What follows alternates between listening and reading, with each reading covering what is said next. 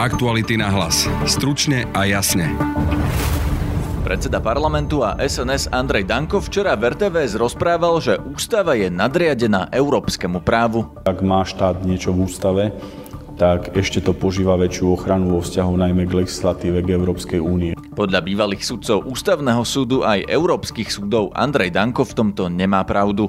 Budete počuť Jana Mazáka, No pôsobí to jeho vyjadrenie trochu komicky. On jednoducho to nevie.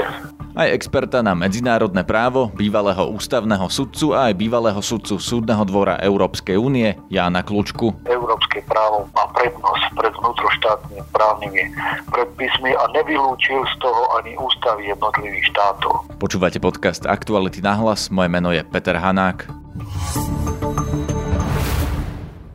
Andrej Danko vo víkendovej politickej diskusii RTVS o 5 minút 12 viackrát zopakoval, že proti európskemu právu sa dá bojovať slovenskou ústavou. Spomenul to napríklad v prípade návrhu Roberta Fica, ktorý by chcel v ústave preventívne zakázať adopcie detí pármi rovnakého pohľavia. A práve aj tá téma, ktorá vznikla v komunikácii aj koalícii, aj Smeru SNS, vo vzťahu dostať to do ústavy, vznikla v tejto podobe, že ústava je dnes jediná možná opora, keď chcete takúto tému profilovať a chrániť vo vzťahu k únie, aby ste nemuseli sa podvoliť európskej legislatíve. A aj pri ďalších takýchto témach bolo treba v kontexte aj nášho členstva v Európskej únii ochrániť naše záujmy. Najmä napríklad veľmi dobrým príkladom je e, manželstvo muža a ženy na úrovni ochrany aj pri otázke špeciálnej dane na potraviny v obchodných reťazcoch, ktorú mu Európska komisia stopla preto, že tento zákon diskriminoval čas podnikateľov. Vlastne Európska únia vydala predbežné opatrenie a povedala Slovenskej republike, že aj keď si si prijala zákon, tento zákon nebude platiť. Ale napríklad to isté sa týka pôdy, kedy proste sme potrebovali túto pôdu chrániť, pretože tie prístupové rokovania neboli zvládnuté. To isté sa napríklad týka ale aj inej formy, to sa týka judikatúry európskej, že máme problém napríklad, že naše zákony ovplyvňuje európska judikatúra.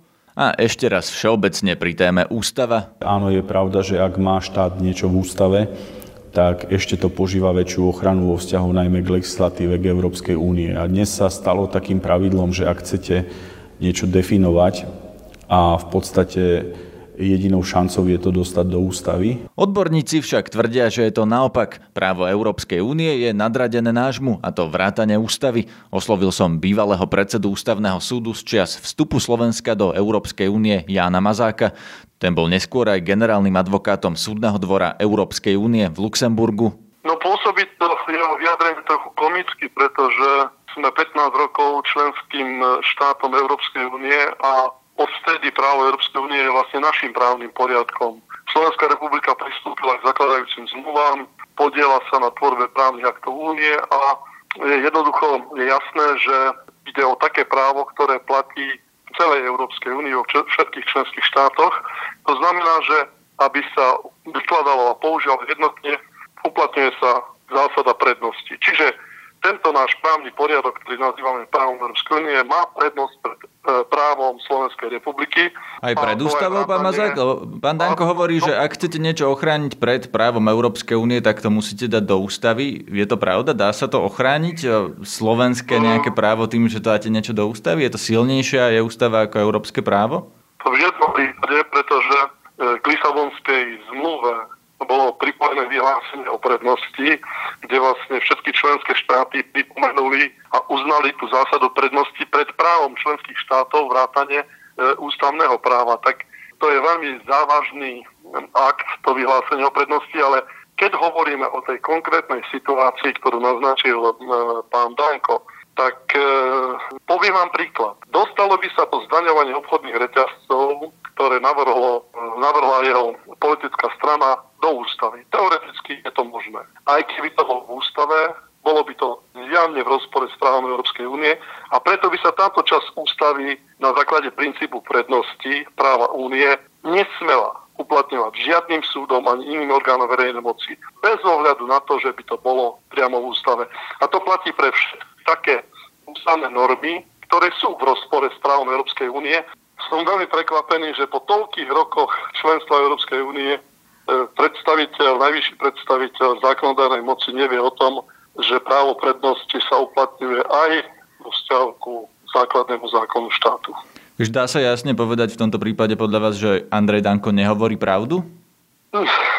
Ja by som to neformuloval, že nehovorí pravdu, ale že zrejme má zlé informácie o povahe práva Európskej únie, respektíve e, je pomílený e, tým, čo číta o práve Európskej únie z nejakých iných prameňov, ako je napríklad e, rozhodovanie súdneho dvora Európskej únie.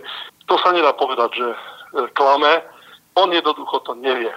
Ale on je právnik, on by to mal vedieť, nie? Viete, pán redaktor, treba veľmi prísne rozlišovať medzi absolventmi právnických fakult a medzi právnikmi. Nie každý absolvent právnickej fakulty sa stane právnikom a v tomto prípade by musel to byť právnik, ktorý by bol špecializovaný na právo Európskej únie a ktorý by vlastne bol viac rozhľadený ako e, momentálne je pán Danko. Vráťme sa k tomu zákonu o obchodných reťazcoch. Ste hovorili, že aj keby to bolo v ústave, tak by sa to nesmelo uplatňovať, ale ak by sa to predsa len niekto na Slovensku rozhodol uplatňovať, čo by sa stalo? To je jednoduché. E, strážcom uplatňovania práva prednosti je Európska komisia. Európska komisia by mohla začať konanie o porušenie zmluvy voči Slovenskej republike bez ohľadu na to, že to Slovenská republika by mala ústave rozhoduje totiž, kde, e, v akej právnej norm, v akom právnom predpise je umiestnená právna norma, ktorá je v rozpore s právom únie, rozhoduje iba to, že e, norma, ktorá je povedzme, parlamentom Národnou radou Slovenskej republiky, je v rozpore s právom únie a jej umiestnenie skutočne nemá žiaden význam a ani nezavezuje takáto norma e, naše súdy a naopak, naše súdy v takomto prípade by jednoducho museli ponechať takéto ustanovenie Ústavy Slovenskej republiky neaplikované. Takže by museli aj slovenské súdy určite vždy uprednostniť európske právo pred slovenským. Či je to ústava, či nie.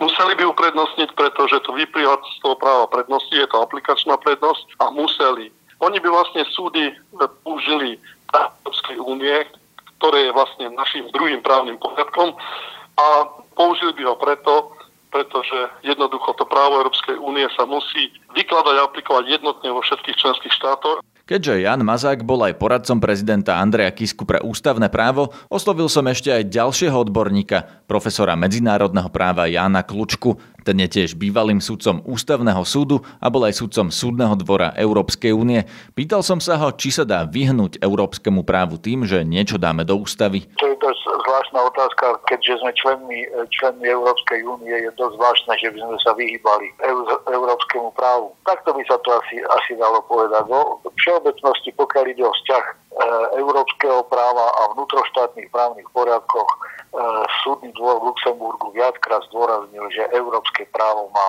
má prednosť pred vnútroštátnymi právnymi predpismi a nevylúčil z toho ani ústavy jednotlivých štátov. E, problém by teda, pokiaľ ste spomenuli aj tie, tie vyjadrenia, e, vyjadrenia predsedu Národnej rady, problém nemusí nastať vtedy, ak by sa do ústavy vložilo nejaké ustanovenie, ktoré nie je predmetom Európskej únie to sú aj také citlivé veci, ako, ako sú napríklad tie manželstva, e, manželstva príslušníkov rovnakého pohľavia alebo, alebo adopcia z týchto, pretože to sú natoľko citlivé veci, že tam neexistujú všeobecne záväzné právne predpisy Európskej únie. Že toto Európska únia nerieši? Nerieši. Sú štáty, kde majú dovolené tie manželstva, napríklad dokonca v Portugalsku alebo v niektorých štátoch, ale sú štáty, kde to je natoľko citlivá otázka, kde sa štáty nedokázali ako zhodnúť, že by to bolo všeobecne. Čiže... Rozumiem, ale teda Európska únia nejaký štát do tohto nenutila, neexistuje žiadne európske právo, ktoré by hovorilo, že štát musí alebo nesmie mať manželstva homosexuálov napríklad. Nie, nie, nie, nie. On slobodne rozhodne, v niektorých štátoch sa to podarilo, v niektorých štátoch sa to nepodarilo, ale Európska únia si, si uvedomuje, že to je to natoľko citlivá záležitosť e, aj emocionálna a podobne, že to proste nerieši.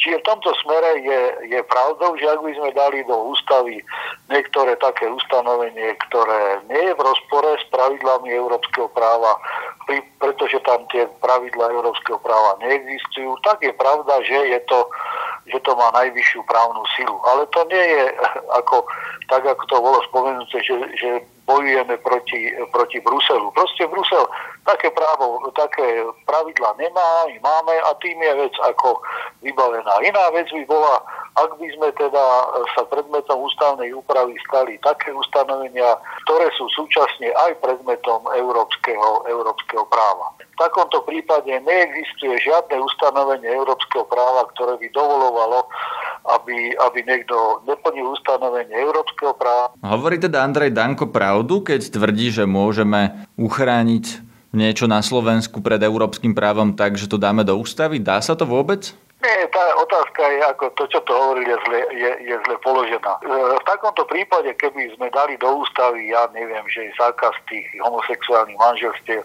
my sa nechránime pred Bruselom, pretože Brusel žiadne také ustanovenie nemá.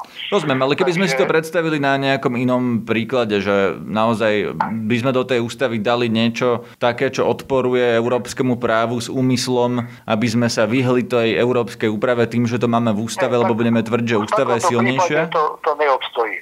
To je ako také všeobecné pravidlo aj v medzinárodnom práve, aj v európskom práve, že žiaden štát, ak príjme medzinárodný záväzok buď zo zmluvy, alebo z, z európskeho práva, keď súhlasí s ním, tak nemôže sa odvolávať na ustanovenia vnútroštátneho práva ako na dôvod, aby neplnil to, čo mu ukladá buď medzinárodná zmluva, alebo teda európske právo. Taká výnimka neexistuje. Ne, neuchránili by sme sa pred Bruselom, ak by to v európskom práve bolo zakotvené. Andrej Danko hovorí aj to, že máme problém, že nás e, ovplyvňuje európska judikatúra Predstavme si teraz, že by napríklad európska judikatúra odporovala slovenskému právu, že by boli dve ustanovenia, jedno v našom práve a niečo iné v európskej judikatúre, ktoré by vlastne hovorili o tom istom, ale opak. Čo má prednosť v takomto prípade? Prirodzene, že európska judikatúra, tá je dokonca všeobecne, všeobecne záväzná. Takéto vyjadrenia sú také, však my sme vstúpili do Európskej únie. Dopredu sme súhlasili s tým, že budeme akceptovať práva a záväzky, e, ktoré nám vyplývajú z tej Európskej únie, vrátane rozsudkov Európskeho súdneho dvora.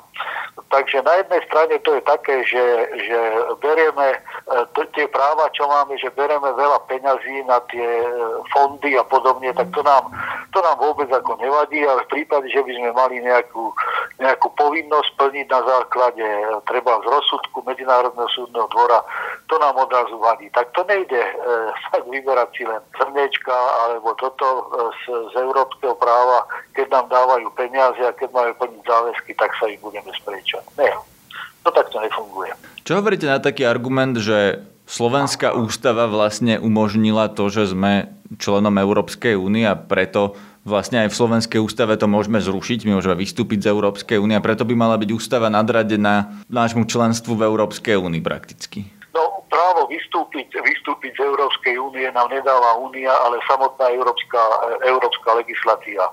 Teraz v prípade Brexitu. To je napísané v medzinárodnej zmluve, tej, e, tej Lisabonskej zmluve, že existuje právo, to je medzinárodná organizácia. Tak ako sme do nej vstúpili, ak by sme si to chceli rozmyslieť, tak môžeme z nej vystúpiť, ako teraz robia Briti s Brexitom, ale to je právo, ktoré sme získali z, priamo z tej medzinárodnej zmluvy. S tým naša ústava nemá nič. Iná vec by bola, keby sme sa rozhodli vystúpiť, že to musí schváliť parlament a ja neviem, musíme prijať ústavný zákon, aby to schválilo a podobne. Ale Problém nie je. Tak ako sme vstúpili, tak môžeme z toho aj vystúpiť. A nevyplýva teda z toho, že Slovenská republika je zvrchovaný samostatný štát, to, že môžeme si rozhodovať aj inak, ako nám povie Európska únia alebo súd Európskej únie?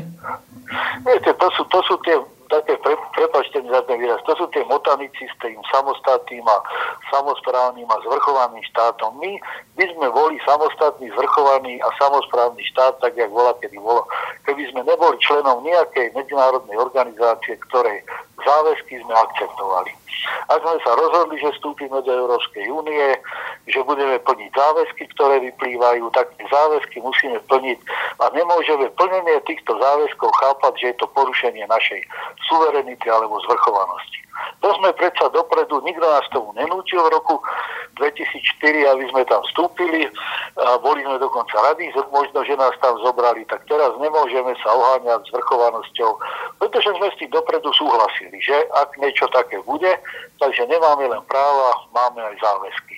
Takže v rozpore so zvrchovanosťou Slovenskej republiky nie je to, že sme spoločne s 26 inými štátmi, že sme povinni aj plniť záväzky, ktoré nám vyplývajú e, z členstva Európskej únie, že prispievame do rozpočtu a podobne. To nie je v rozpore so zvrchovanosťou Slovenskej republiky. Tieto vyjadrenia posielame aj hovorcovi Andrea Danka a budeme čakať na jeho reakciu. Počúvajte nás opäť zajtra. Na dnešnom podcaste spolupracovali Tatiana Prejsová a Denisa Hopková. Moje meno je Peter Hanák. Aktuality na hlas. Stručne a jasne.